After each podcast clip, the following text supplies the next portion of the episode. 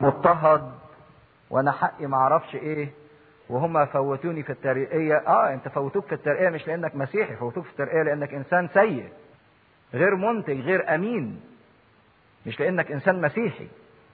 سقطت في الامتحان آه أصل عشان أنا مسيحي. لا عشان أنت ما ذاكرتش مش عشان أنت مسيحي. لكن إن قبلت البر وتكلموا من أجلك ولو كلمة شريرة كاذبين لكن خلي الكلمة دي من أجل المسيح أو احتملها من أجل المسيح. بس معنى افرحوا وتهللوا مش لأنكم يعني تقبلوها كناس متكبرين أو مترفعين عن الألم أو ما بتحسوش أو إنسان يعني أهو مغلوب على امره هنعمل إيه هو ده اللي اتحكم علينا. لا اقبل الاضطهاد واقبل التعب واقبل كل كلمة تتقال عليك من أجل المسيح. وشفنا أظن إن المسيح بيتمم الحكاية دي في نفسه. لما قال رفضوني أنا الحبيب مثل إيه؟ ميت مرزول. هو برضك اترفض واطرد مرات كتيرة من المجامع واطرد من بلاد. وقال للتلاميذ كده إن هم ما قبلونيش فكمان أنتم مش هيقبلوكم بكده يبقى خلصنا التطويبات اللي اتكلم عنها المسيح كصفات أبناء الملكوت اللي كان بيدعو إليه. وهتلاقوا كل واحدة تجر التانية وترتبط بالتانية. يعني هتلاقي كل واحدة تقود الإنسان إنه يعيش التطويبة التانية.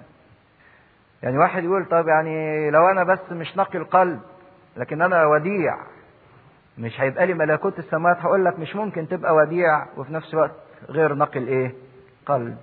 مش ممكن تبقى وديع وفي نفس الوقت غير رحوم. ده كل واحدة لازم تقود الإيه؟ التانية سلسلة مع كلها مع بعض. الإنسان الوديع المتواضع هو إنسان حزين لأنه شعر بخطيته والحزين هو إنسان وديع والوديع هو إنسان رحوم والرحوم هو إنسان نقي والنقي هو إنسان صانع سلام. وصانع السلام هو إنسان محتمل للكل. لو تلاحظوا إن أول تطويبة وآخر تطويبة مكافئتها واحدة. أول تطويبة إيه؟ طوبى للمساكين بالروح لأن لهم ملكوت السماوات. وآخر واحدة بردك لأن لهم ملكوت الإيه؟ السماوات. لأن أجركم عظيم في السماوات.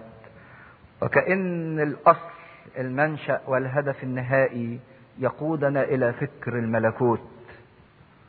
الإنسان المسيحي هو بالدرجة الأولى إنسان للملكوت إنسان معد للملكوت. بعد ما اتكلم السيد المسيح عن صفات أبناء الملكوت ابتدى في البراجراف الثاني يكلمهم عن مسؤولية أو دور أبناء الملكوت في العالم. أنتم ملح الأرض أنتم نور العالم. هم دور الإنسان المسيحي في العالم كملح للأرض وكنور. والملح والنور الاثنين بيشتركوا في صفات معينة. إيه المقصود بالملح والنور للإنسان المسيحي في العالم؟ إيه الصفة اللي بيشتركوا فيها الاثنين الملح والنور؟ ها؟ بيشتركوا هما الاثنين في عمل معين كده. ان تنور النور كده تبص تلاقي الأشعة بتعمل إيه؟ بتنتشر. تحط الملح في الأكل الملح ده يعمل إيه؟ ينتشر. فالصفة المشتركة في الملح والنور الانتشار ومش انتشار أي كلام ولكنه انتشار مؤثر. الملح ينتشر يدي تأثير في الأكل النور ينور ينتشر يدي تأثير ليه افكت ده دور المسيحي دور المسيحي إنه ما هوش إنسان معزول لكن منتشر. لست أسألك أن تأخذهم من العالم بل أن تحفظهم من الشرير. دور الإنسان المسيحي أنه ينتشر وله تأثير. بس في فرق بين الملح والنور. انتشار الملح وتأثيره نقدر نشوفه بعيننا لا خفي عمل خفي من الداخل. بينما انتشار النور وتأثيره نقدر نشوفه من الخارج. عشان كده ليه جمع المسيح الملح والنور؟ لأن الإنسان المسيحي ليه تأثير من الداخل ومن الخارج. ليه عمل خفي وليه عمل ظاهر. بس الاثنين في عملهم وفي تأثيرهم وفي انتشارهم تلاحظوا ملاحظة لطيفة جدا. إن الملح والنور وهم بيشتغلوا وبيعملوا تأثيرهم بيعملوه من غير صوت من غير دوشة. يعني تحط الملح كده يدوب وينتشر من غير انزعاج. من غير دوشة من غير صوت عالي.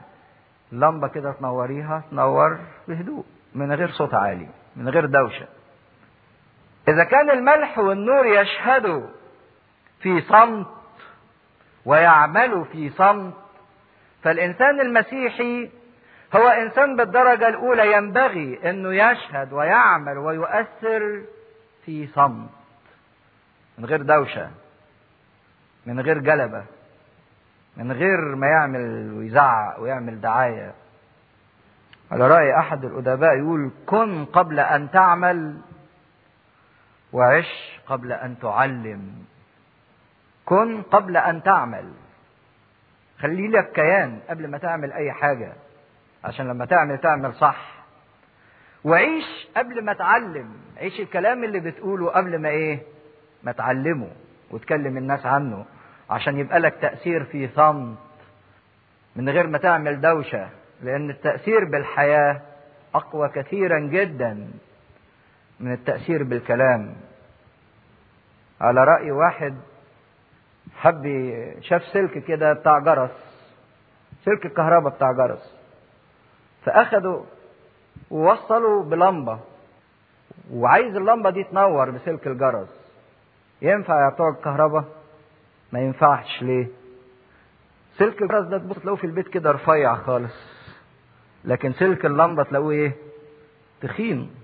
لأن التيار اللي محتاجاه اللمبة عشان تنور أقوى بكتير جدا من التيار اللي محتاجه الجرس علشان يرن. علشان ننور ونضيء محتاجين إلى تيار جامد. لكن عشان نرن لا تيار بسيط. ياما سهل على الإنسان إنه يتكلم ويرن. لكن صعب جدا على الإنسان إنه ينور. أنتم نور العالم. سهل جدا إن الإنسان يحول نفسه إلى واعظ وإلى مرشد ويتكلم كلام كتير زي الجرس. سهل قوي يرن. لكن صعب جدا إن الإنسان ينور لأن التيار اللي تحتاجه اللمبة أقوى بكثير جدا من التيار اللي بيحتاجه الجرس. فالاتنين بيشتغلوا في صمت. ومن غير دوشة. والاتنين تأثيرهم ونفعهم بيكون عن طريق التضحية أو الفناء. يعني الملح علشان يؤثر لازم يعمل إيه؟ يدوب يفنى. وعشان تنور الشمعة الشمعة دي لازم تتحرق تدوب. لازم ينكر ذاته الإنسان المسيحي من أجل إن هو ينفع التانيين لازم إن هو يختفي. علشان يقدر يجيب تأثير في التانيين. وفي وقت من الأوقات قد يكون العمل بتاع الملح والنور معنف أو صعب. يعني لو في واحد مجروح وحطوا له ملح يعمل إيه؟ يلسعه. بس لازم للتطهير وللحفظ. كان زمان يدوي الجروح بالملح. ولو واحد عينيه فيها رمد أو فيها عماص أو فيها صديد يجي يبص في النور كده النور يعمل إيه؟ يتعبه. قد يكون النور والملح في وقت من الأوقات معنفين أو متعبين للناس التعبانين أو الناس العيانين. فده الاشتراك ما بين الملح وما بين النور. لكن تعالوا نشوف كل واحد كده لوحده. الملح ده ليه وظيفتين. يدي طعم للأكل ويحفظ الأكل من إيه؟ من الفساد. هو ده عمل المسيحي. يدي طعم للحياة. ويحفظ العالم من إيه؟ من الفساد. عشان كده المسيحيين هم اللي بيدوا معنى للحياة وهم بيدوا طعم للحياة. الإنسان المسيحي الحقيقي مش المسيحي الشكلي. الإنسان التايب هو اللي بيحفظ العالم. كنا في مرة بنتكلم إمتى ربنا هينهي العالم؟ إمتى ربنا هينهي العالم؟ لما هيكون مفيش حد هيتوب. توبة واحد بس بتحفظ العالم من الضياع. لأن توبة إنسان زي الملح يحفظ العالم من الهلاك. زي الأنبا بولا لما ربنا حب يعرف الأنبا أنطونيوس بيه قال له ده راجل صحيح معزول في الصحراء لوحده لكن بصلاته ربنا بيرحم العالم مدي طعم للعالم بينزل المطر وبيخلي مياه النيل تفيض. طعم للعالم. بس اللطيف بردك في الملح إن الملح في حد ذاته صعب تيجي تاكله حادق. مش ممكن يكون حلو. لكن بالرغم إن هو في حد ذاته طعمه مش حلو لكن يكسب الطعم مذاق أو يكسب الأكل مذاق أو طعم أو نكهة حلوة. زي ما بولس الرسول بيقول ليس في جسدي شيء صالح. ما فيهاش حاجة إيه؟ حلوة. لأني ليس ساكن في أي في جسدي أي شيء صالح. لكن الإنسان المسيحي زي الملح ذاته ملوش طعم ومستساغ لكن بيكسب العالم ده طعم. وكان الملح في العهد القديم ليه دور مهم قوي قوي في تقدمة القربان. يقول له كده كل ذبيحة تملح وكل تقدمة تقدم بملح. لأن اللي عارفين الملح رمز للعهد. يقولوا أكلنا عيش وإيه؟ وملح. فالإنسان المسيحي هو اللي بيحفظ العهد ما بين الله وما بين العالم. هو ذبيحة من أجل العالم. كان المسيح دعا التلاميذ صيادين زي ما شفنا في الإصحاح اللي فات وقال لهم تعالوا أجعلكم صيادي للناس. طب وبعد ما تصطادوا الناس؟ لا ده أنا هخليكم ملح عشان تحفظوا السمك اللي هتصطادوه من إيه؟ من إنه يبوظ من إنه يفسد. ملح ده ليه آثار غير مرئية؟ ما بنقدرش نشوف عمله بيشتغل إزاي لكن بنقدر نحس ونشعر بآثاره. زي الإنسان المسيحي ما نقدرش نشوفه وهو بيعمل إيه لكن بنشعر بالعمل اللي هو بيعمله. يذوب ويتعمق لكي ما يؤثر. يفنى لكي ما يعطي تأثير. في نفس الوقت الملح ده رخيص أرخص حاجة الملح. ملوش ثمن زي ما بولس الرسول بيتكلم عن نفسه كمسيحي يقول لست أحتسب لي شيئا ولا نفسي ثمينة عندي. نفسي رخيصة. لكي أتمم سعي والخدمة التي أخذتها من الرب يسوع. وفي نفس الحال بالرغم من أنه رخيص لكن موجود في كل بيت. مفيش بيت يقدر يستغنى عنه. الفقير والغني. في مصر وفي أوروبا. في كل مكان. الملح ده موجود. شفناه بيشتغل بهدوء من غير صوت ودوشة. والملح ميزته إنه يشتغل ويتحط في الأكل بكميات إيه؟ قليلة. لأنه لو اتحط بكمية كبيرة بيبوظ. تقول يعني عشان كده يعني ربنا لو كتر المسيحيين هيبوظوا. لا. هو بيشتغل بكميات قليلة والكميات القليلة دي تجيب تأثير جامد. عشان كده قال لا تخف أيها القطيع الإيه؟ صغير. لكن بالرغم من إنكم قطيع صغير لكن ليكم تأثير وليكم عمل.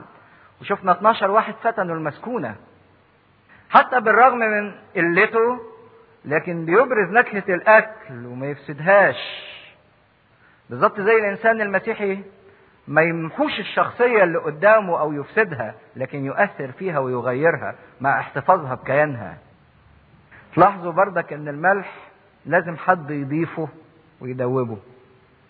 ما ينفعش يتضاف من ذاته. لازم واحد يحطه ويدوبه. لازم إيدين ربنا هي اللي تحطه وتدوبه. طب وتحطه فين؟ مكان العمل بتاعه. حيثما يحتاج هناك يعمل. لما يكون في حاجة إلى الملح يتحط. لونه أبيض. رمز النقاوة والإنسان المسيحي لازم يبقى أبيض. طب وإزاي بي بيتكون؟ عبارة عن مية مالحة بحار اتعرضت للشمس. المية اتبخرت. الملح إيه؟ بقى. بيقولوا تملي البحر والشمس رمز للنقاوة. البحر مهما رميت فيه وساخة هيفضل إيه؟ نقي مش هتحوق فيه. والشمس مهما جت على كوم زبالة مش الزبالة اللي هتنجس الشمس لكن الشمس هي اللي هتطهر كوم الزبالة. بردك الإنسان المسيحي كده إنه تعرض إلى شمس البر فصار ملح للأرض. وعلى قد ما بيتعرض للشمس على قد ما بتطلع الرطوبة منه وعلى قد ما بيبقى ملح جيد. على قد ما بيتعرض للشمس على قد ما بيتعرض لنور ربنا وإشراقة ربنا في حياته. وبرضك الحاجة العجيبة الملح ده مكون من عنصرين كلوريد الصوديوم كلور وصوديوم والاثنين كل واحد في حد ذاته لوحده سام. كل واحد في حد ذاته سام. لكن لما الاثنين اتحدوا خدوا طبيعة جديدة إن هم ما يكونوش سامين. عشان كده اتكلم عن الملح الكلور والصوديوم ده هم رمز للنفس والجسد. النفس في حد ذاتها سيئة والجسد في حد ذاته سيء لكن لما بيتحط ويتعرض لشمس البر تتحد النفس مع الجسد يبقى في إنسان جديد خليقة جديدة. ما هياش سامة ما هياش فاسدة. بالرغم إن ناس كتيرة جدا بتفتكر أو لما بتبص للمسيحية من بره تتصور إن المسيحية تجعل الحياة بلا طعم ولا لذة. يعني لو يقولوا ده المسيحيين دول محرومين مش متمتعين بحياتهم. لدرجة أحد التقارير اللي كتبها إمبراطور يوليانوس الجاحد اللي اضطهد المسيحيين كتب تعبير ظريف قوي على المسيحيين. قال عليهم إيه؟ قال دول جماعة نحفة عينيهم داخلة لجوه جلد على عظم تشرق عليهم الشمس فلا يريدوا أن يستمتعوا بها. تهبهم الأرض غناها فيرفضوها. وكأن هدفهم شيء واحد أن يتألموا لكي ما يموتوا. يعني حياتهم حياة إيه؟ كئيبة قوي. لا عايزين يتمتعوا بالشمس وبعدين يقدموا لهم عطايا وغنى ووعود يرفضوا كل الحاجات دي. فالناس دي مجانين كأنهم عايشين بس علشان يتألموا علشان إيه؟ يموتوا. حياة بلا طعم بلا معنى. هو إليوريانس كان فاكر كده. إن الحياة المسيحية دي يعني إيه ناس محرومة من المتعة ومحرومة من اللذة والمشاركة في المهرجانات وفي الجنس وفي وفي. حياة بلا معنى بلا طعم. برغم إن المسيح لما اتكلم اتكلم عن الحياة المسيحية كملح تعطي طعم للحياة. واحد كتب تعليق لطيف قوي. بيقول إن هو كان يتمنى إنه يخش في سلك الخدمة الدينية يعني يبقى كاهن. لكن في حاجة واحدة بس منعته. عارفين إيه هي؟ قال إن رجال الدين هم حنوتية يعدون الكفن للموتى الذين يموتونهم. يعني رجال الدين حنوتية. عمالين يقول الإنسان ما تعملش كده وما تتمتعش وما تحش وكل حاجة إحنا لازم نموت عن العالم لا تحبوا العالم ولا الأشياء ال... فهو تصور كده يعني إن رجال الدين شغلتهم يموتوا الناس ويلفوهم فين؟ في الكفن. فقال لك لا ما استحملش كده. دي ناس فهمت المسيحية غلط. إن الإنسان المسيحي عشان يموت. آه بتتكلم عن الاضطهاد آه يبقى هتموت حياتك كلها مرتبطة بالألم وبالموت. دول ناس ما شافوش طعم المسيحية كملح للأرض. عشان كده المسيح بيحذر أنتم ملح الأرض ولكن إن فسد الملح فبماذا يملح؟ طب وإمتى الملح يبوظ؟ أو ممكن إمتى نقدر نحكم إن الملح ده باظ؟ آه. لما يفقد خواصه لما يفقد تأثيره. لما ما يقدرش يملح لما ما يقدرش يدي طعم لما ما يقدرش إن هو يحفظ من الفساد يحكم عليه بالإيه؟ بالفساد. طب وإيه اللي بيبوظ الملح؟ يقول حاجتين. أول حاجة الرطوبة تاني حاجة اختلاطه بالشوائب أو بالعناصر التانية. ما تقدرش تستعمله. لو الملح جات له رطوبة يبوظ. آه في رطوبة يبقى معنى كده إنه ما بيتعرضش للإيه؟ للشمس. ادي اول حاجة تبوظ الملح. يفقد الصلة اللي بينه وبين الشمس بين شمس البر. يفقد الاتصال اللي بينه وبين الله. تاني حاجة انه يختلط بشوائب بتراب وزبالة ووساخة وعناصر تانية. لو الملح جه عليه تراب تقدر تطلع الملح من التراب؟ ترميه عشان كده إن كان الملح بيدوب في العالم لكن لازم يظل الملح محتفظ بخواصه. إن كنا موجودين في العالم لكن لازم نظل محتفظين بخواصنا. غير مختلطين بيه. إحنا فيه لكن غير مختلطين بيه. ولعل أحلى قصة في الكتاب المقدس إبراهيم ولوط. يورينا إبراهيم مين اللي خدم سدوم وعمورة؟ إبراهيم ولا لوط؟ مين اللي خدم؟ إبراهيم اللي كان قاعد بره إيه؟ سدوم. بينما لوط اللي ده في وسط المجموعة دي يعني خلص ولكن كما بايه بنار. اختلط بيهم وبطبائعهم وبأخلاقهم. عشان كده الإنسان المسيحي مطالب بأنه يكون في العالم لكن يظل محتفظ بخواصه ومش هيقدر يحتفظ بخواصه إلا إذا حرص إنه يتعرض للشمس عشان الرطوبة تطلع منه كل يوم وإنه يحرص على تنقية نفسه باستمرار علشان ما يتحكمش عليه اللي قال له الفسد الملح ماذا يملح؟ لا يصلح بعد لشيء إلا لأن يطرح خارجا ويداس من الناس. وده مصير الملح اللي بايظ أول حاجة تجاه الله يطرح خارجا يطلع بره البيت يترمي في الزبالة. ما يقعدش في بيت ربنا. يطرح خارجا. تاني حاجة يداس من الناس. تاني عقاب. أو تاني مصير للملح البايظ إنه هيداس من الناس. الناس اللي اختلط بيهم وحاول إن هو يقلدهم هيدسوه في يوم من الأيام. عشان كده كان في تقليد ظريف قوي للنفس التايبة. يمكن تسمعوا في السنكسار بعض القصص منها إن لما كان في واحد يغلط في أسقف من الاساقفه كان غلط فراح بعد ما تاب قعد أو رمى نفسه على باب الكنيسة وأمر كل واحد داخل الكنيسة يدوس عليه. عايز يقول كده أنا ملح وفقدت ملوحتي فما استحقش غير إن أنا إيه أداس بالقدم أو بالرجلين يعني. كانت توبة حلوة. أنتم نور العالم. إذا كان السيد المسيح قال على نفسه أنا هو نور العالم فإدى اللقب ده للناس. أنتم نور للأتباع بتوعه أو المسيحيين بتوعه. أنتم نور العالم.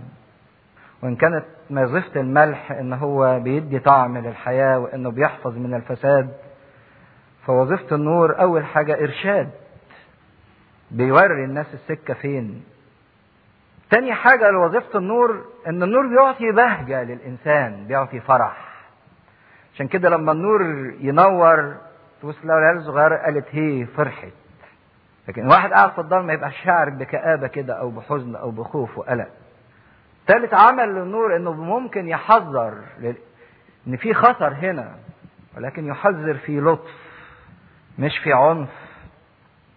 إذا كنا إحنا نور للعالم فالنور ده مش من ذاتنا لكن النور ده مستمد من المسيح. زي القمر.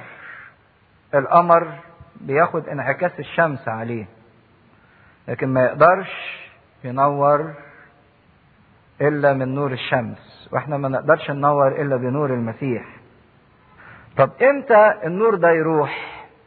إمتى يحصل خسوف للقمر؟ إيه ظاهرة الخسوف؟ يحصل إيه؟ القمر يضلم إمتى؟ ظاهرة الخسوف لما تيجي الأرض ما بين الشمس وبين الإيه؟ قمر يضل. نفس الوضع إحنا نضلم لما تيجي الأرض أو الحياة المادية بيننا وبين مين؟ ربنا. انشغالاتنا بالأرض بدل ما إحنا ننور للأرض الأرض هي اللي تضلم علينا. ودي أخطر حاجة لما يفقد النور خاصيته. زي بولس الرسول في رسالته لفيليب الإصحاح الثاني يقول لنا لكيما تكونوا أنوار تضيئون في العالم وسط جيل ملتوي ومعوج. إحنا نكون أنوار وسط جيل ملتوي ومعوج. وهنا المسيح يقول لهم أنتم نور العالم لا يمكن أن تخفى مدينه موضوع على جبل. النور عمله ظاهر مش ممكن يستخبى. زي مدينة على جبل مش ممكن تستخبى. لازم الهدف من النور إنه يظهر للناس. الهدف من النور إنه يظهر للناس. مش ممكن أقول في نور خفي ملوش فايدة. إذا كان الملح ليه عمل خفي فأيضا المسيح ليه عمل ظاهر ولازم يظهر.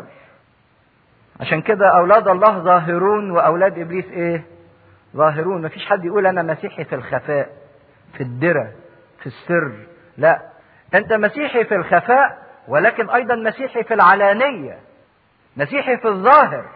مظهرك يدل عليك أنك إنسان تبع للمسيح. عشان كده لازم المسيحية تتغلب على الخفاء. مسكينة المسيحية اللي بتتوقف عملها وتأثيرها عند عتبة الكنيسة أو عند عتبة باب الكنيسة. المسيح ما قالش أنتم أنوار الكنيسة. لا الكنيسة ليها أنوار من نوع تاني لكن قال أنتم نور الإيه؟ العالم. ولازم يظهر مظهركم وتأثيركم في العالم. أولاد الله ظاهرون وأولاد إبليس ظاهرون. عشان كده المسيحي هو المسيح اللي جوه الكنيسة واللي بره الكنيسة. مسيحي في معاملته. مع كل الناس مع البياع مع اللي بيشتري منه ومع اللي بيبيع له. مع الناس اللي بيشتغلوا تحت إيديه ومع الناس اللي هو بيشتغل تحت إيديهم. يظهر إنه إنسان مسيحي. مش يظهر إنه مسيحي بس عند أعتاب الكنيسة لا. في سلوكه في تصرفاته في أكله في لعبه في شربه في ضحكه في فسحته يبان إنه مسيحي كنور للعالم. عشان كده يقول لا يمكن أن تخفى مدينه موضوع على جبل ولا يوقدون سراجا ويضعونه تحت المكيال بل يضعونه على المنارة فيضيء لجميع الذين في البيت. حطوا كذا خط تحت جميع الذين في البيت. مش ينور لناس وناس تانيين لأ المسيحي هو نور لكل إنسان لكل العالم ظاهر في تصرفه أمام الكل كمسيحي يشهد لشخص المسيح. لجميع الذين في البيت. وبعدين بيقول مش معقول هيجيبوا نور ويحطوه تحت المكيال. إيه حكاية المكيال ده؟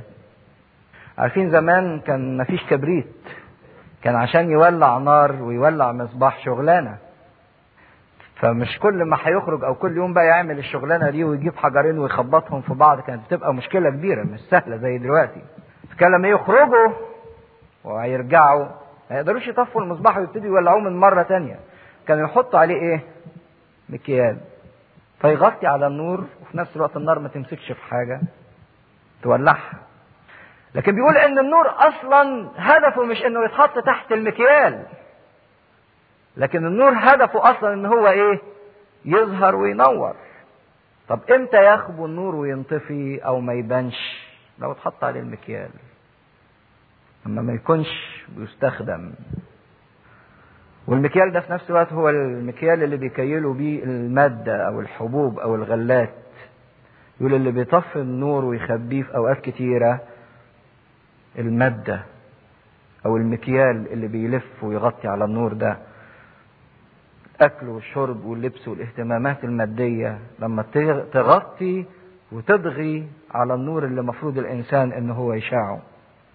ولا يقودون سراجا ويضعون تحت المكيال بل على المنارة علشان يضيء لكل من في البيت. وفي إنجيل لوقا يقول بردك ما يحطوش المكيال تحت السرير. بيضيف الإضافة الثانية دي ما تحطوش تحت السرير. السرير ده رمز للنوم رمز للكسل. الإنسان المسيحي الكسل يطفي النور بتاعه التهاون. واللي عايز ينام ومش عايز يبقى مشتعل على طول ده اللي بيخب النور ويضعف النور ويضعف شهادة الإنسان المسيحي. حياته المادة والكسل. يقول لهم ولا يأخذون سراجا وتحت المكيال بل على المنارة فيضيء للذين في البيت. فليضئ نوركم هكذا. وبردك كلمة هكذا دي تحتها كذا خط. ما قالش فليضئ نوركم وخلاص. فليضئ نوركم إيه؟ هكذا. مش بس إنك تنور ولكن الطريقة كمان اللي أنت هتنور بيها مطلوبة منك. هكذا. هكذا زي مين؟ زي المسيح. ما تنورش بطريقة فجائية مبهرة للنظر تتعب الناس اللي حواليك. وياما شفنا ناس كتيرة ظهروا في تاريخ الكنيسة ونوروا بطريقة مفاجأة كده لكن ما كانش نورهم زي نور المسيح. فتعبوا الكنيسة. أشخاص خدموا وجذبوا الناس حواليهم وبعدين بصينا لقيناهم بعد شوية تعبوا الناس. اللي جذبوهم وأعثروا الناس اللي جذبوهم. إنهم كان نور مبهر جدا نور مرة واحدة وبعدين أعثر الناس بدل ما يقود الناس هكذا إلى طريق المسيح. فليدع نوركم هكذا قدام الناس لكي يروا أعمالكم الحسنة. يروا أعمالكم الحسنة. مش يروكم أنتم يشوفوا أعمالكم. أعمالكم اللي هي معمولة بالآب. عشان كده فيمجدوا أباكم الذي في السماوات لأن الله هو العامل فيكم أن تريدوا وأن تعملوا. بس هنا خدوا بالكم اللفظ الجميل اللي السيد المسيح نطقه بالأرامي أعمالكم الحسنة مش أعمالكم الصالحة. تفرق؟ آه في فرق بين الصلاح وبين الحسن. الحسن الأعمال الحسنة يضاف إلى أنها بالرغم أنها أعمال صالحة لكن أعمال جميلة جذابة. ما هو في صلاح يدعو إلى النفور. وإن الناس تكرهه وتبعد عنه. زي مثلا واحدة خادمة عايزة تدعو الناس إلى الصلاح تخش تشوف واحدة داخلة تتناول تروح لفها بإشارب كده خنقاها يعني. تخلي دي ما تجيش تتناول تاني يعني. هدفها آه عايز أعلمها صلاح. أو يعني تمسك لفافة وتروح مسحلها كده الروش طفش. أو يعني خادم شاف طفل بيجري ولا بيتزعق في الكنيسة وراح لدعه بالقلم. هو بيدعو للصلاح لكن بطريقة منفرة. يطلع الطفل ده ما يعتبش الكنيسة بعد كده يطلع ملحد على طول. لكن المسيح قال يروا أعمالكم الحسنة. الصلاح اللي بيقدم بطريقة جميلة بطريقة جذابة. لكن برضك بالرغم إنه صلاح بيقدم بطريقة جميلة وجذابة لكن ما هوش صلاح مسرحي. يعني للعرض فقط أو الاستعراض قدام الناس. إن إحنا بنعمل أعمال كويسة عشان نستعرض قدام الناس. لا. ده صلاح حقيقي حسن من الداخل. على رأي مجموعة كانت عاملة اجتماع صلاة كده بعدين راحوا للخادم بتاعهم تاني يوم يقولوا انت ما انتش عارف إحنا عملنا إيه امبارح؟ قال لهم عملتوا إيه يعني؟ إحنا قعدنا نصلي نصلي. انت ما انتش شايف وشنا منور إزاي؟ فهو بص لهم كلهم قال لهم زي موسى يعني. قالوا له آه. قال لهم بس موسى لما وشه نور ما كانش يعرف إن وشه إيه؟ منور. ما كانش بيعرف إن وشه منور. لكن أنتوا عارفين إن وشكم منور يبقوا ما أنتوا زي موسى. مش اللي بيجذب الأنظار إلى ذاته ما هوش ده الاستعراض المسرحي أو عشان يوري قدام الناس إنه بيعمل أعمال كويسة لكن الصلاح اللي من الداخل اللي بيقدم بطريقة حسنة طريقة أمينة وبطريقه جذابة. فليضئ نوركم هكذا قدام الناس لكي يروا أعمالكم الصالحة ويمجدوا أباكم الذي في السماوات. اللطيف جدا في الملح والنور إن الملح لازم إيدين تضيفه وإن النور علشان ينور لازم إيدين تشعله. وفي كلتا الحالتين هي إيدين ربنا. عشان كده يا ريت الإنسان وإحنا واقفين نصلي كده نقول لربنا إن كنت يا رب قلت إن إحنا ملح فضفنا بالطريقة وبالكمية وبالجودة وبالنقاوة. وبإيديك وبالكمية اللي انت يا رب شايفها. كنت عايزنا نور فاحنا مش هنقدر ننور من نفسينا. لازم انت يا رب تشعل نورك في داخلنا. لازم ناخد منك استضاءة لكي ما تكون حياتنا ليها تأثير في العالم في البيت في الكنيسة في المجتمع اللي إحنا عايشين فيه. إن كان قدم صورة أبناء الملكوت فأبناء الملكوت دول مش مغلوقين على ذاتهم. لكن لازم ولابد إن هم يعطي تأثير في العالم. وسط جيل معوج وملتوي تضوءون كأبرار. تدوروا وتشهدوا. مش مجرد إن إحنا جينا وسمعنا كلمتين في الكتاب المقدس وعرفنا كلمتين وخلاص لكن بالأولى إن حياتنا تتحول إن يكون ليها تأثير وشهادة واستنارة للعالم اللي إحنا فيه مش بدوشة وبكلام زي الجرس اللي بيرن. لكن لمبه تنور لأنها خدت تيار قوي لأنها استمدت من نور المسيح. لأنها حرصت إنها تتعرض لشمس البر علشان يطلع كل رطوبة فيها علشان تتنقى باستمرار. لئلا تصير ملح فاسد مداس بالقدمين ومطروح خارجا. في حد يحب يسأل حاجة في الجزء ده هو؟ اتفضل نصلي. إصحاح خمسة عدد 17 لا تظنوا إني جئت لأنقض الناموس أو الأنبياء. ما جئت لأنقض بل لأكمل. فإن الحق أقول لكم إلى أن تزول السماء والأرض لا يزول حرف واحد أو نقطة واحدة من الناموس حتى يكون الكل. فمن نقض أحد إحدى هذه الوصايا الصغرى وعلم الناس هكذا يدعى أصغر في ملكوت السماوات. وأما من عمل وعلم فهذا يدعى عظيما في ملكوت السماوات. فإني أقول لكم إن لم يزد بركم على الكتبة والفريسيين لن تدخلوا ملكوت السماوات. قد سمعتم أنه قيل للقدماء لا تقتل ومن قتل يكون مستوجب الحكم. وأما أنا فأقول لكم إن كل من يغضب على أخيه باطلا يكون مستوجب الحكم ومن قال لأخيه رقى يكون مستوجب المجمع ومن قال يا أحمق يكون مستوجب نار جهنم. فإن قدمت قربانك إلى المذبح وهناك تذكرت أن لأخيك شيئا عليك فاترك هناك قربانك قدام المذبح واذهب أولا واصطلح مع أخيك. وحينئذ تعال وقدم قربانك. كن مراديا لخصمك سريعا ما دمت معه في الطريق. لئلا يسلمك الخصم إلى القاضي ويسلمك القاضي إلى الشرطي فتلقى في السجن. الحق أقول لك لا تخرج من هناك حتى توفي الفلس الأخير من مجد لله دائما أبديا أمين. شفنا في المرات اللي فاتت صفات أبناء الملكوت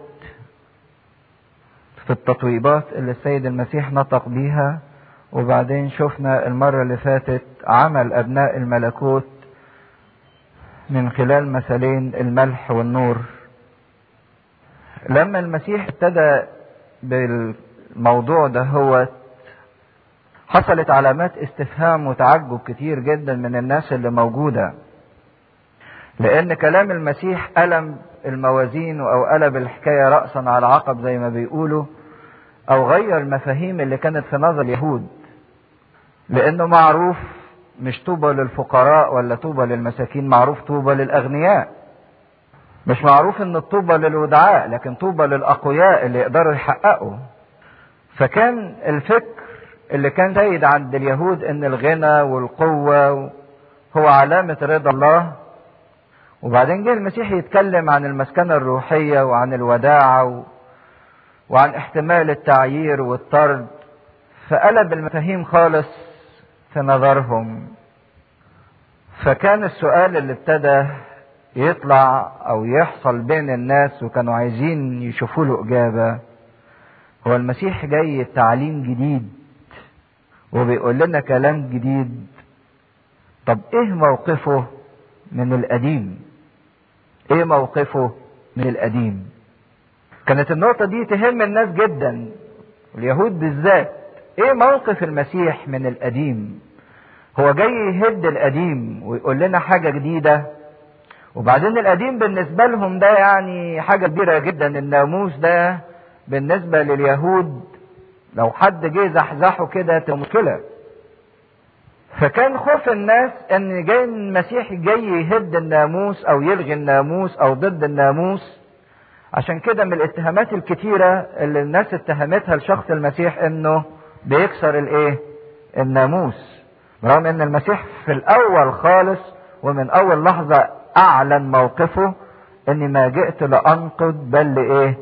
لاكمل أو ناس تانية جت تشوف طب يعني هو المسيح جاي يلغي الماضي وهنتحرر من الناموس ومن سلطان الناموس ومن ثقل الناموس ومن تعب الناموس؟ طب ما تبقى حاجة كويسة. لكن المسيح من الأول حدد موقفه تجاه الناموس إنه ما جاش يهد لكن جه علشان يكمل. جه علشان يكمل. وكان موقفه واضح من الجهة السلبية ومن الجهة الإيجابية. ما جئت لأنقض لا أنقض ده الجهة السلبية بل لأكمل. إنه يعمل عمل تكميل للناموس. إنه مش هيلغي الماضي. لأن الماضي ما يحبش إنه يلغيه إذا كان الحاضر هو وليد الماضي فالماضي مهم. على رأي تشرشل لما جم على حسب تملي عادة لما يجي حاكم جديد.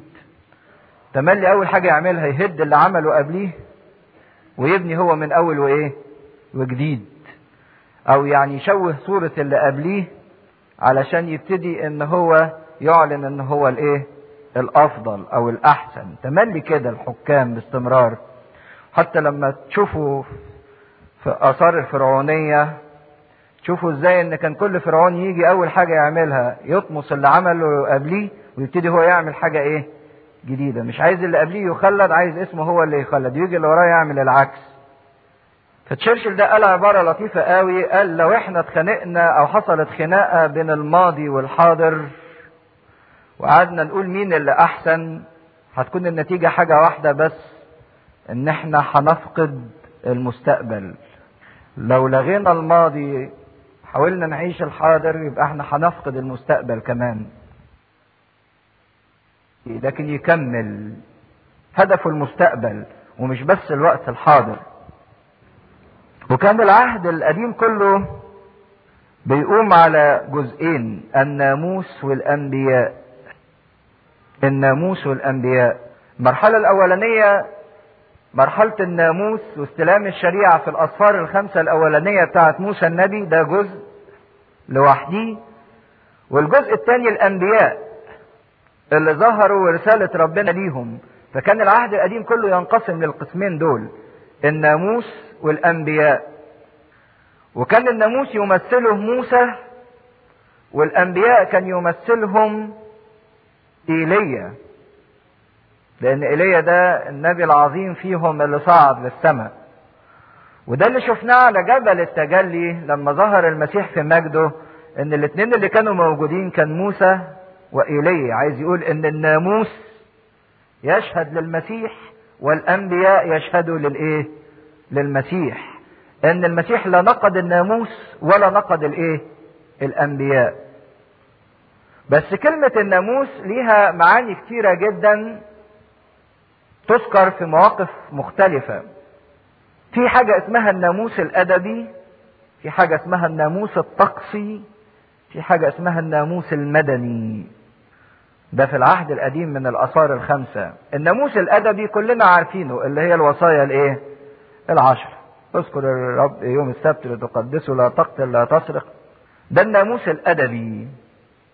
في حاجة تانية اسمها الناموس الطقسي وده اللي إحنا بندرسه في سفر اللاويين وفي سفر العدد الناموس الطقسي ده من ترتيب للذبائح ومن شرائع التطهير ومن إعداد خيمة الاجتماع. ده الناموس الطقسي طقس ذبيحة الخطية وذبيحة الاسم وذبيحة المحرقة. ده اسمه الناموس الطقسي. والجزء الثالث من الناموس هو الناموس المدني. الناموس المدني ده الحكم ما بين الإنسان وأخوه أو بين علاقة الإنسان بالآخر. اللي يسرق يعملوا له إيه واللي يشتم يعملوا له إيه واللي يهين واحد يعملوا له إيه واللي يعتدي على واحد يعملوا له إيه. ده بيسموه الناموس المدني. ففي ناموس أدبي في ناموس طقسي في ناموس مدني. واللطيف جدا إن الناموس بأبعاده الثلاثة كان ليه عمل واحد يقول كده أن غاية الناموس هي المسيح للبر لكل من يؤمن به. بولس الرسول في روميا. غاية الناموس هدف الناموس إنه يوصلنا لمين؟ للمسيح. أو بيستعمل تعبير تاني في آية تانية يقول لأن الناموس مؤدبنا إلى المسيح. مؤدبنا يعني إيه؟ بيربينا ويأدبنا لحد ما يوصلنا لمين؟ للمسيح. فكان عمل الناموس وهدف الناموس أنه يوصلنا للمسيح. غاية الناموس هي المسيح. زي ما كنا بنتكلم عن خيمة الاجتماع وشفنا إن خيمة الاجتماع محاطة بسور والسور ده ليه كام باب؟ باب واحد. فكان يجي أي واحد من أي اتجاه لازم يمشي حوالين السور والسور ده يوصله لحد الإيه؟ الباب. السور ده بالظبط شبهناه بأن هو الناموس.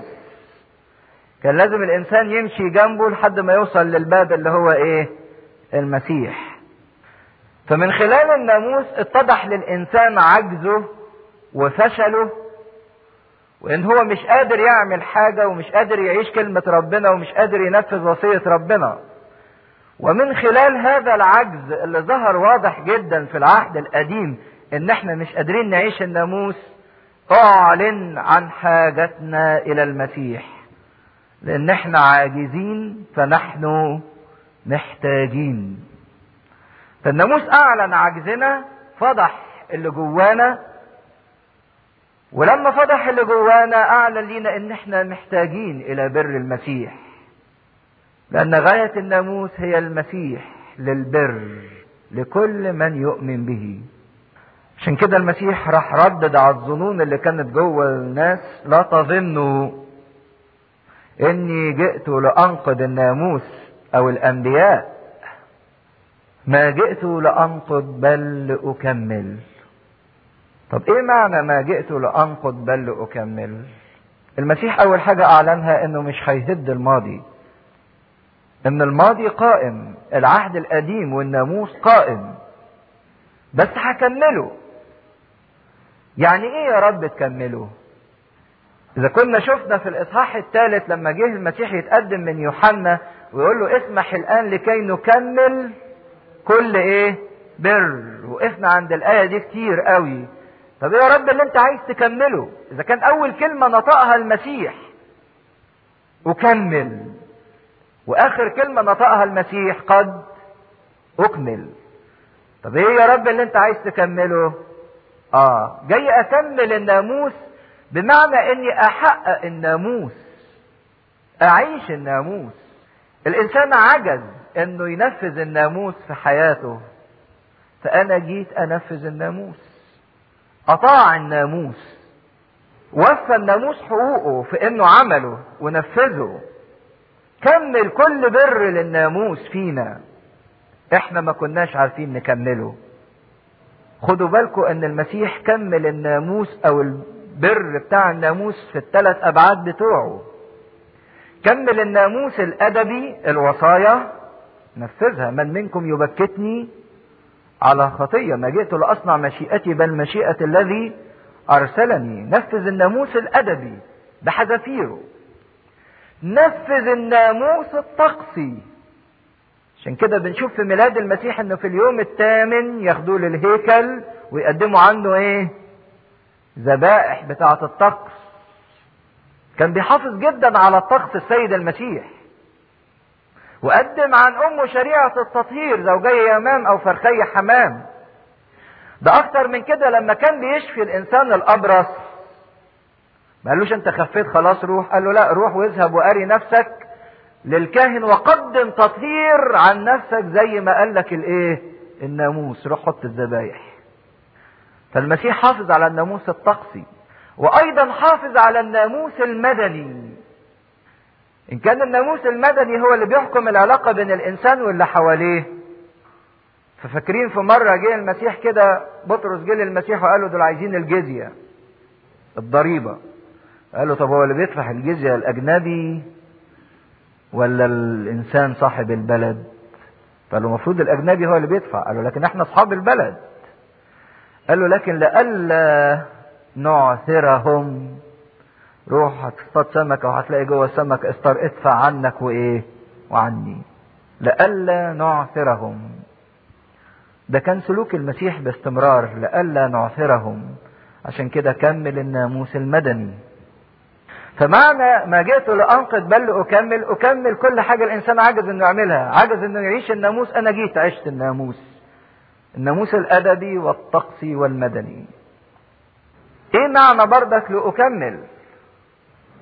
آه أكمل يعني أنا جيت أدي الناموس دور أكبر أو مقياس أكبر أو مفهوم آخر أكبر من الأول. الناموس في العهد القديم كان في دور الطفولة زي الطفل الصغير لكن لازم ينضج إلى دور الرجولة. يعني إيه؟ ما تجيبوا البنت الصغيرة اللي هناك دي وتيجوا تعلموها الحساب وهي صغيرة. تحسب إزاي؟ يعلموهم كده يجيبوا لهم خمس بطات وبطتين. يبقى نحط البطتين دول على الخمس بطات دول يبقوا كام؟ تعد واحد اتنين تلاتة أربعة خمسة ستة سبعة. طب نشيل منهم اتنين تطرح. عايزة نموذج أو أمثلة قدامها أو حاجات بسيطة عشان تعمل عملية الإيه؟ الحساب. لكن لما يكبر الإنسان ممكن يحسب بقى بالجا والجتا والتفاضل والتكامل وعمليات حسابية معقدة لأنه عنده العقل اللي يدرك العمليات الإيه؟ الصعبة.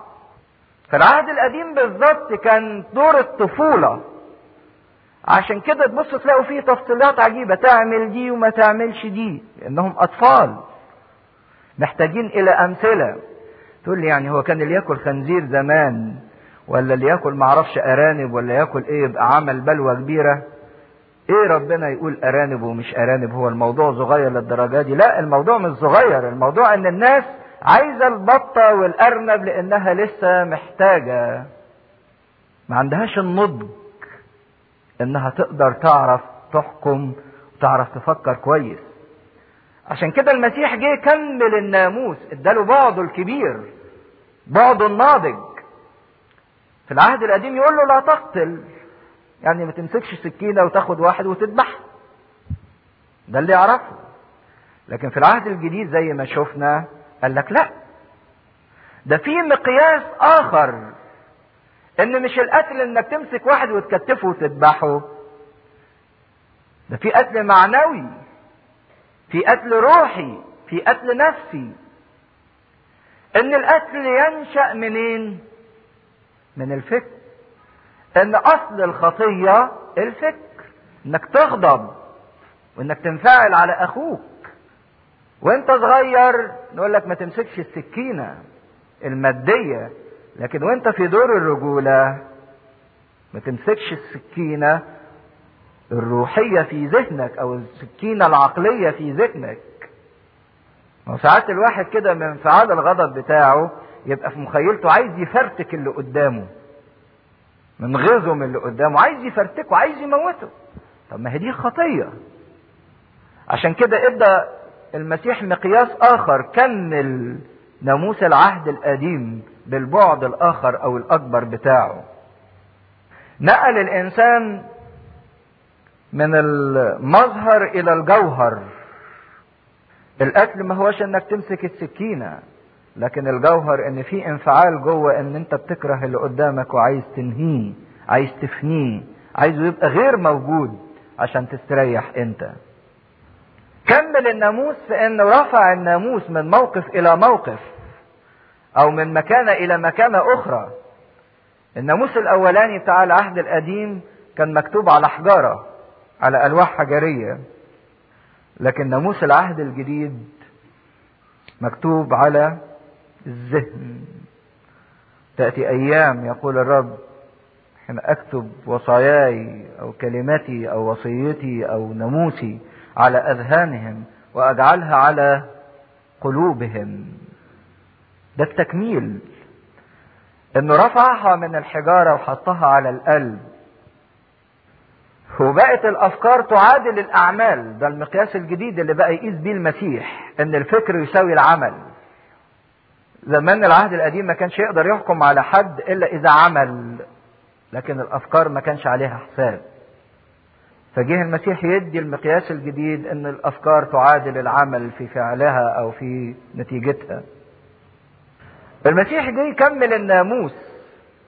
ولما كتب الناموس ونقله من مكان الحجارة إلى مكان القلب حاجة الأحلى والأجمل إنه كمل الناموس فينا.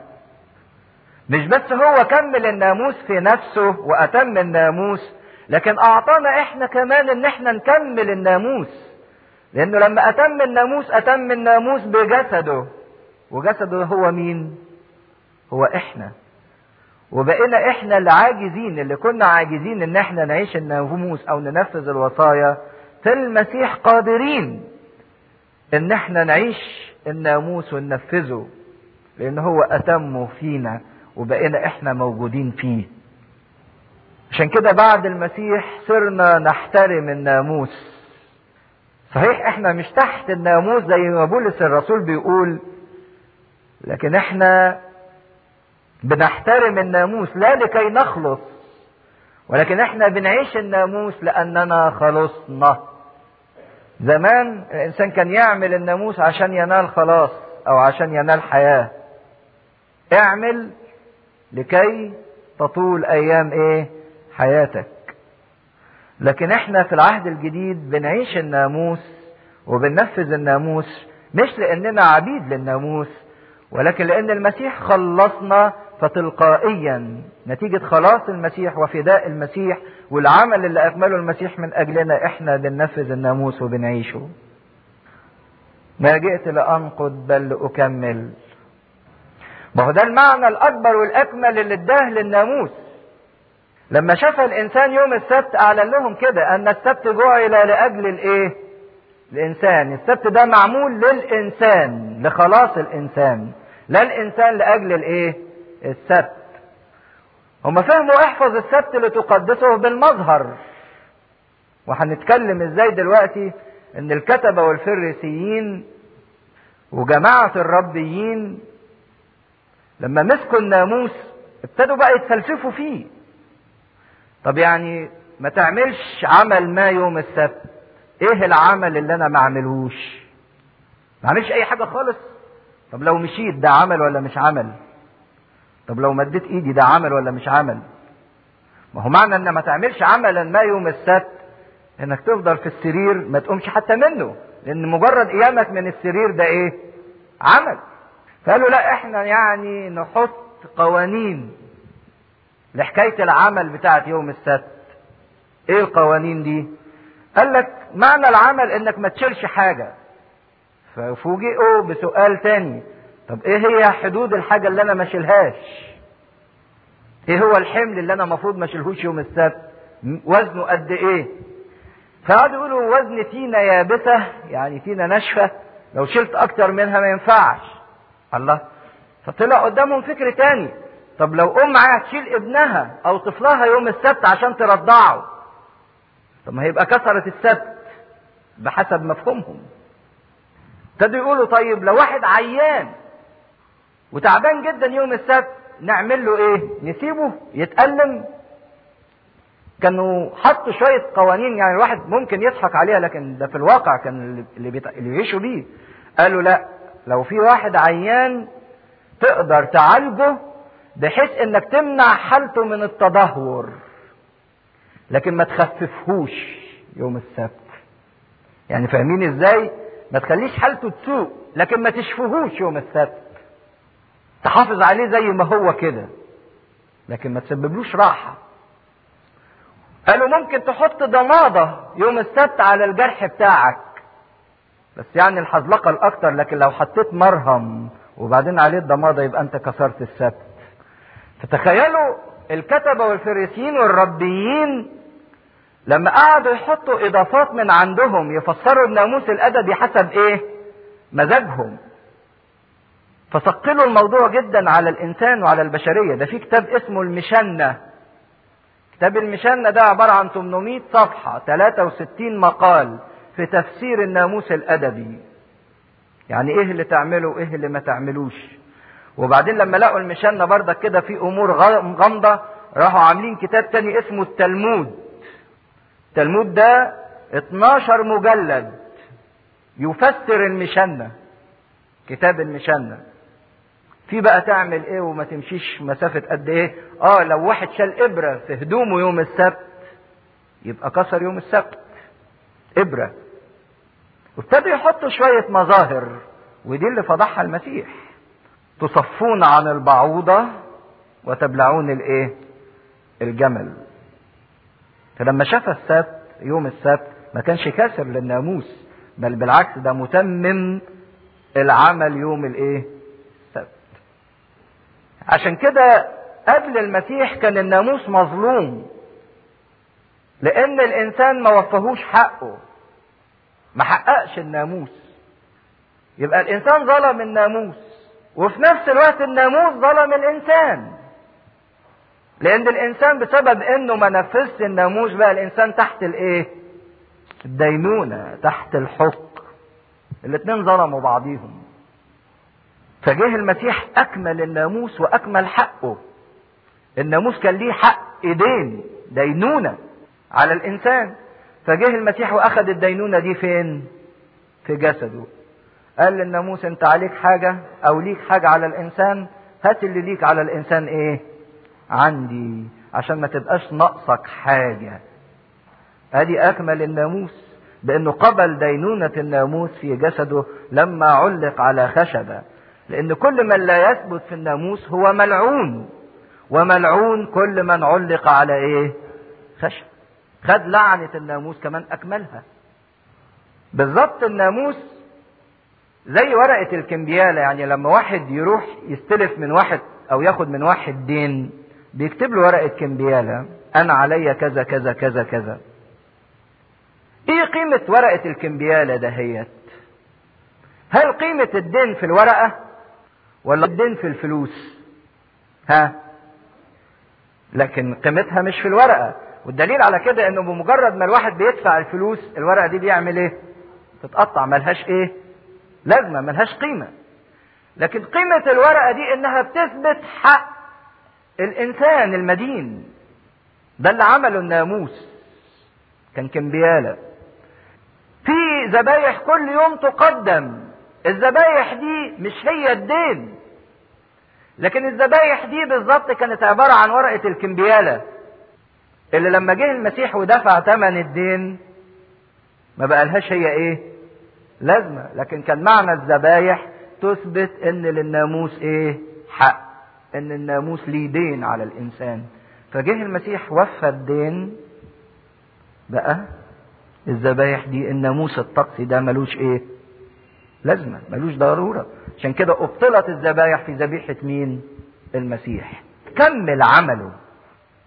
مش لأنه لغى الذبايح أو لأن الذبايح دي مش صح. لأن العمل كمل أو تم. فالمسيح أكمل الناموس بطاعته للناموس. بإتمام النموذج والنبوات اللي جت في الناموس في شخص المسيح. عشان كده هنا يقول إيه؟ لا يزول السماء والأرض تزولان لكن حرف واحد من كلامي لا يزول حتى يكون الكل. إيه يكون الكل دي تتم النبوات كلها. المسيح أكمل النبوات والرموز بتاعت الناموس. والمسيح أكمل فداء أنا من الناموس إن الناموس ده كان علينا دين فتممه المسيح.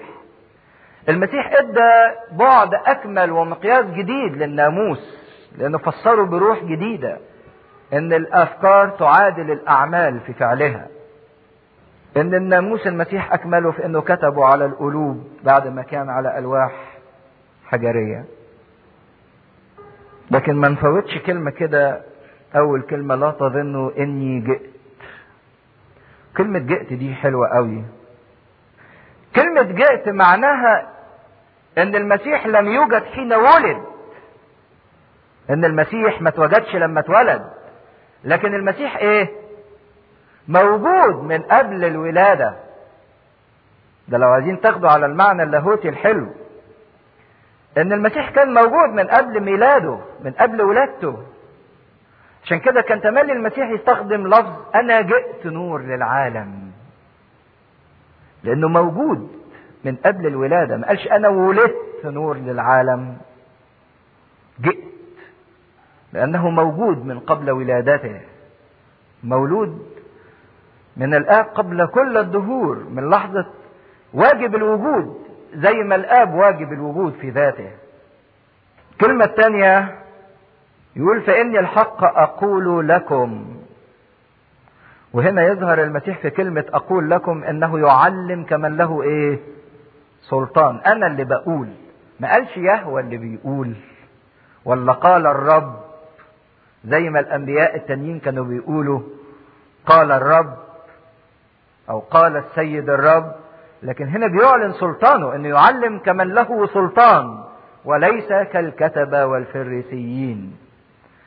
سمعتم أنه قيل لكم كذا كذا ولكن أنا أقول وهنا الكلمة دي يعني لوحت الكل لوحتهم لأنهم ما تعودوش. حتى لدرجة إنهم ابتدوا يقولوا مين ده؟ ده بيعلم تعليم جديد ليس كالكتبة والإيه؟ والفريسيين لأنه يعلم كمن له سلطان. مش زي تعاليم الكتبة والفريسيين. اللي قعدوا يبتدعوا في الناموس الأدبي ويحطوا فرايد وطقوس وغسالات لازم تغسل إيدك قبل الأكل معرفش كم مرة ولازم تعمل إيه؟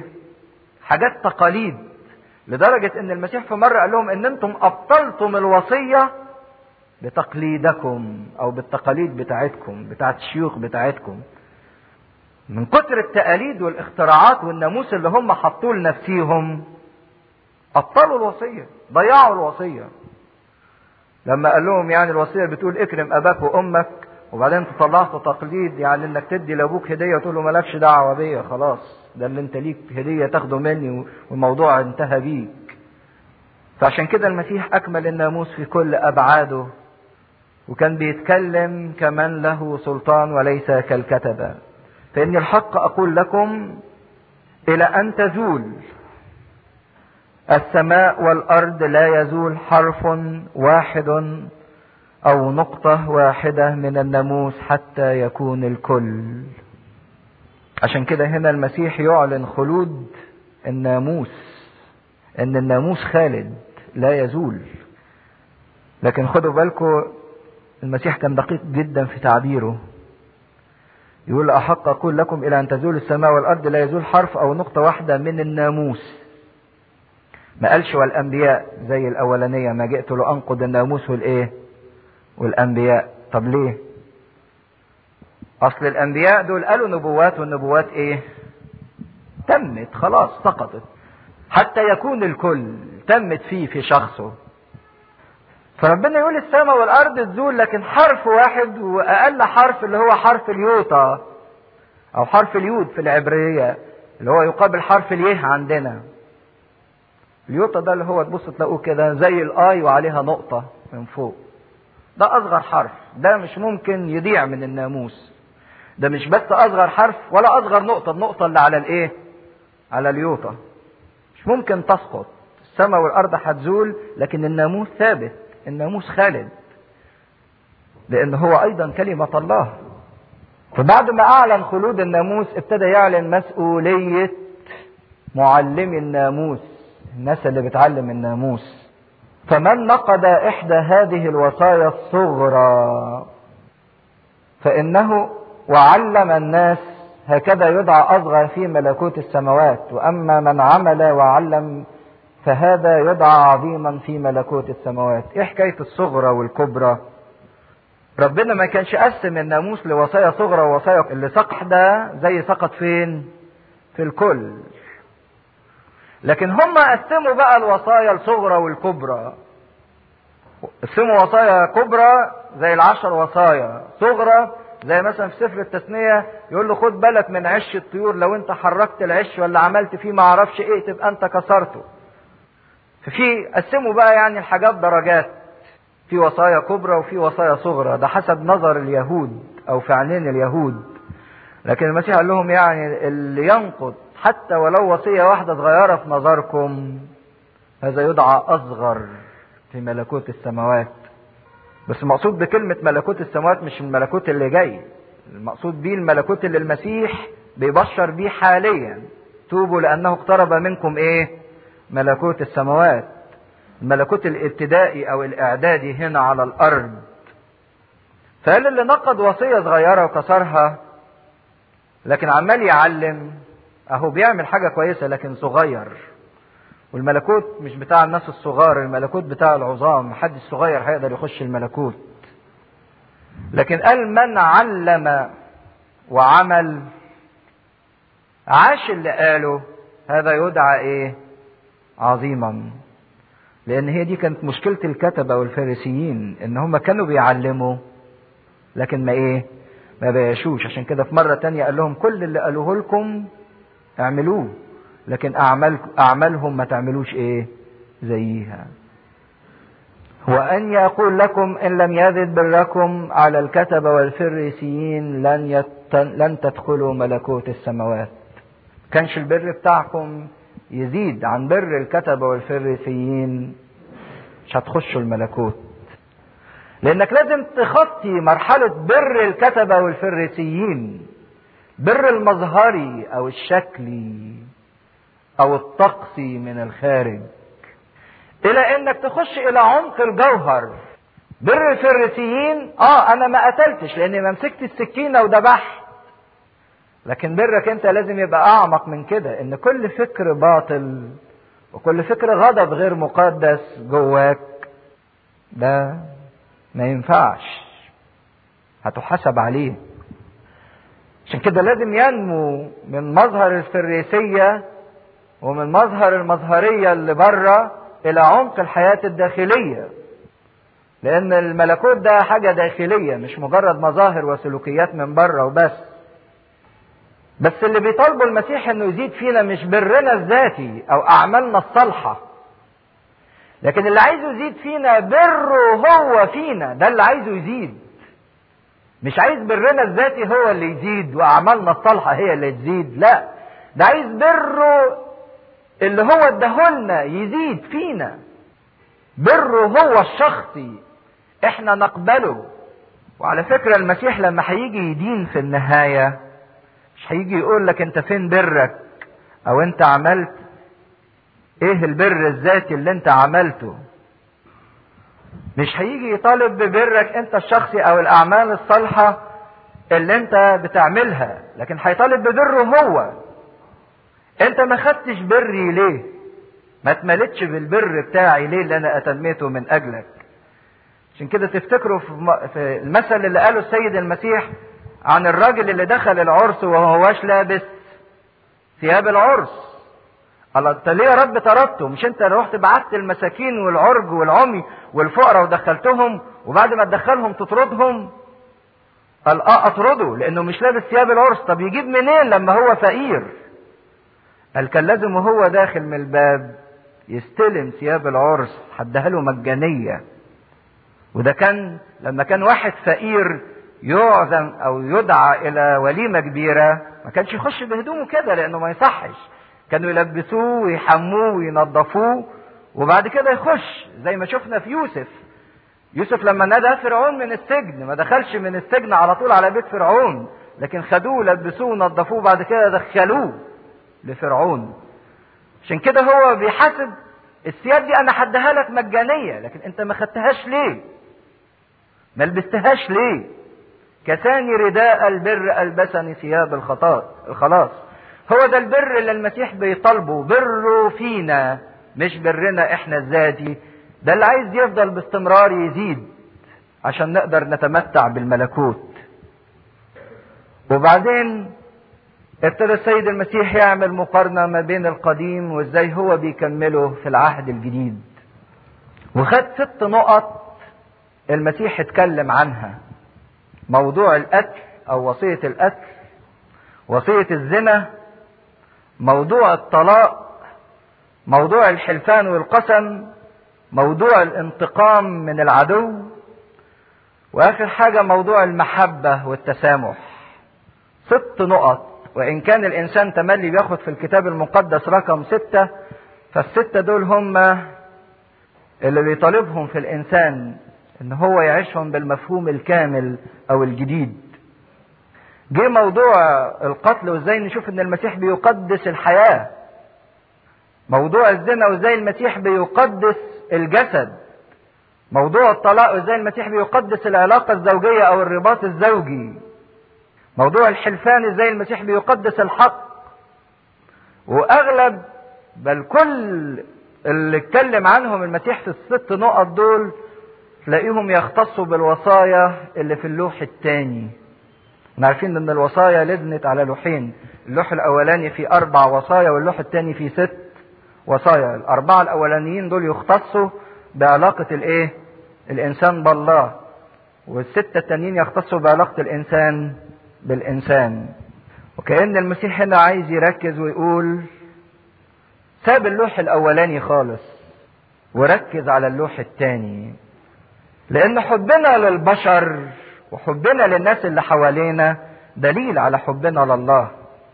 يقول كده إن كنت بتحبش أخوك اللي أنت شايفه يبقى إزاي بتقول إنك بتحب ربنا اللي أنت إيه؟ مش شايفه. عشان كده بقى حبنا للبشر هو مقياس حبنا لله. على رأي أسطورة لطيفة جدا واحد كده بيروي إن في في يوم الدينونة جه ملاك والناس كلها طلعت فوق وجاب له حين. قال الناس اللي بتحب ربنا محبي الله يكتبوا أساميهم هنا.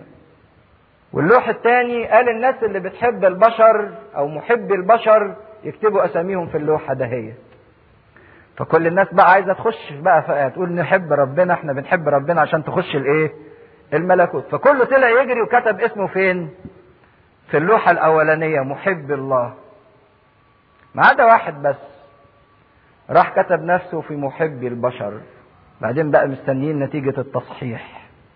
فجه الملاك وقال اللي كتب اسمه في محب البشر هو اللي يخش. واللي كتب اسمه في محب الله ما يخشش. ألاهي. ده إحنا بنحب ربنا. قال لهم أصل الله مكتوب عنه إن هو محب البشر. فاللي حب البشر بالتالي يبقى حب مين؟ ربنا عملي. لكن اللي قال إن أنا بحب الله شفوي كده مش هيخش. عشان كده كان كل العظة على الجبل مركزة على أساس العلاقة ما بين الإنسان والإنسان. مقياس دخولنا للملكوت وقربنا من ربنا مش في طول صلواتنا. ولا في عرض الطلبات اللي إحنا بنطلبها. ساعات الواحد كده يطلب يعني طلبات ضخمة وطلبات جبارة روحية عظيمة. ولا في ارتفاع أصواتنا في الصلاة.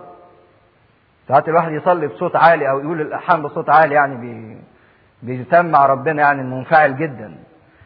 لا في طول الصلاة ولا في عرض الطلبة ولا في ارتفاع الصوت. لكن في عمق محبتنا للآخرين. ده اللي مقياس دخولنا للملكوت عمق محبتنا للآخرين. لأني لو حبيت الآخر ببرهن عمليا إن أنا بحب الله. عشان كده نشوف إزاي المسيح ركز على موضوع الإنسان والإنسان.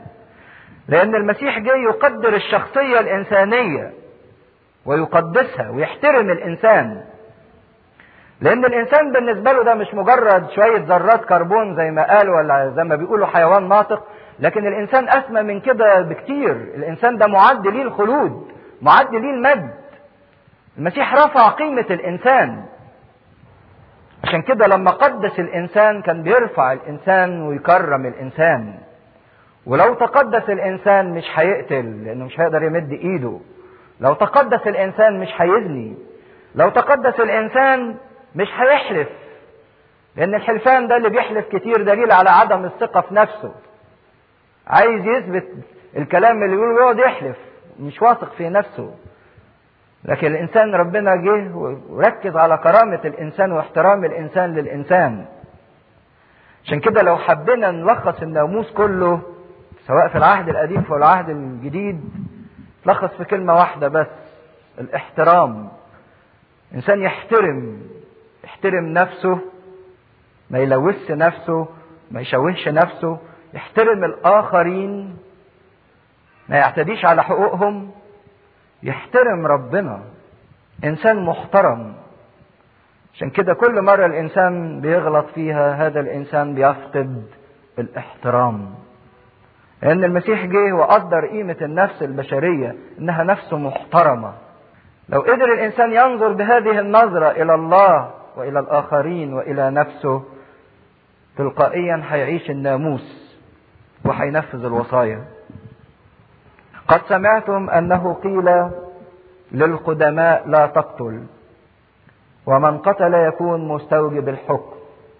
أما أنا فأقول لكم أن كل من يغضب على أخيه باطلا يكون مستوجب الحكم. ومن قال لأخيه رقى يكون مستوجب المجمع. ومن قال يا أحمق يكون مستوجب نار جهنم. قد سمعتم أنه قيل وكلمة قيل هنا يعني اليهود الكتبة والفريسيين والمعلمين والربيين اللي كلموكم وفسروا لكم الوصايا وقعدوا يشرحوا لكم فيها قالوا لكم كده قيل. لكن أنا أقول ما هدش اللي فات لكن إدى بعد آخر للجديد. وفي ثلاث كلمات المسيح اتكلم عنها بدل القتل الغضب ورقة وأحمق. دول ثلاث مراحل للخطية وثلاث كلمات بتتقال بيهم الخطية وتعتبر كخطية القتل. وليها ثلاث أحكام. خدوا بالكم من قال لأخيه من يغضب على أخيه باطلا يكون مستوجب الحكم واللي قال له رقى يكون مستوجب المجمع. ومن قال أحمق يكون مستوجب جهنم. إيه حكاية الحكم والمجمع وجهنم؟ كان زمان اليهود كل قرية كده ليها مجلس حاكم يبص في الأمور المحلية. يعني واحد غلط يروح يتحاكم قدام ثلاثة أو سبعة من الشيوخ بيختاروهم. ولو كبرت القرية دي ممكن لحد 24 شخص يكونوا مجلس أو هيئة المحلفين يعني. ودول اللي مثلا واحد قتل خطأ يجي يروح يقف قدامهم ويهربوه في مدن الملجأ أو يبرئوه ويحكموا على عليه حكم الموت أو إن هو يحكموا عليه بأي شيء. ده الحكم مجلس محلي. مستوجب الحكم يعني يتحكم قدام محكمة صغيرة. مستوجب المجمع مجمع السنهدرين اللي مكون من 72 شخص أو شيخ من شيوخ اليهود.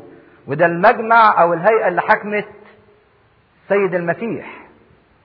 وده ينظر في الأمور والقضايا يعني الكبيرة والمشاكل العظيمة أو أمور التجديف على الدين وعلى الله وكده.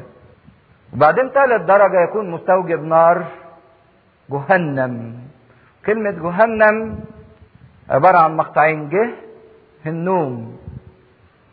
وشفنا اللي درسوا في سفر أرمية كلمة وادي هنوم مشتقة من وادي هنوم. وادي هنوم ده كان وادي جنب أورشليم كان المزبلة بتاعت أورشليم. كانوا يرموا فيه الزبالة ومخلفات الذبائح. وكانت الزبالة دي يتخلصوا منها باستمرار بالإيه؟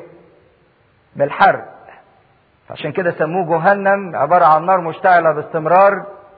في نفس الوقت نتيجة الزبالة والمخلفات اللي موجودة تربى نوع من الدود صعب كده. يقول حشدودهم لا يموت. وادي هنوم ده كان ليه مذابح كتيرة ومعارك كتيرة حصلت فيه في العهد القديم لدرجة إن هم عبدوا الإله ملوك مولك في وادي هنوم وعبروا بنيهم وبناتهم فين؟ في النار. شفنا تفصيل وادي هنوم ده في سفر أرمية. فمنه اشتقت كلمة جهنم وكانوا ممكن ياخدوا الواحد ويرموه في وادي هنوم عشان يموت محروق.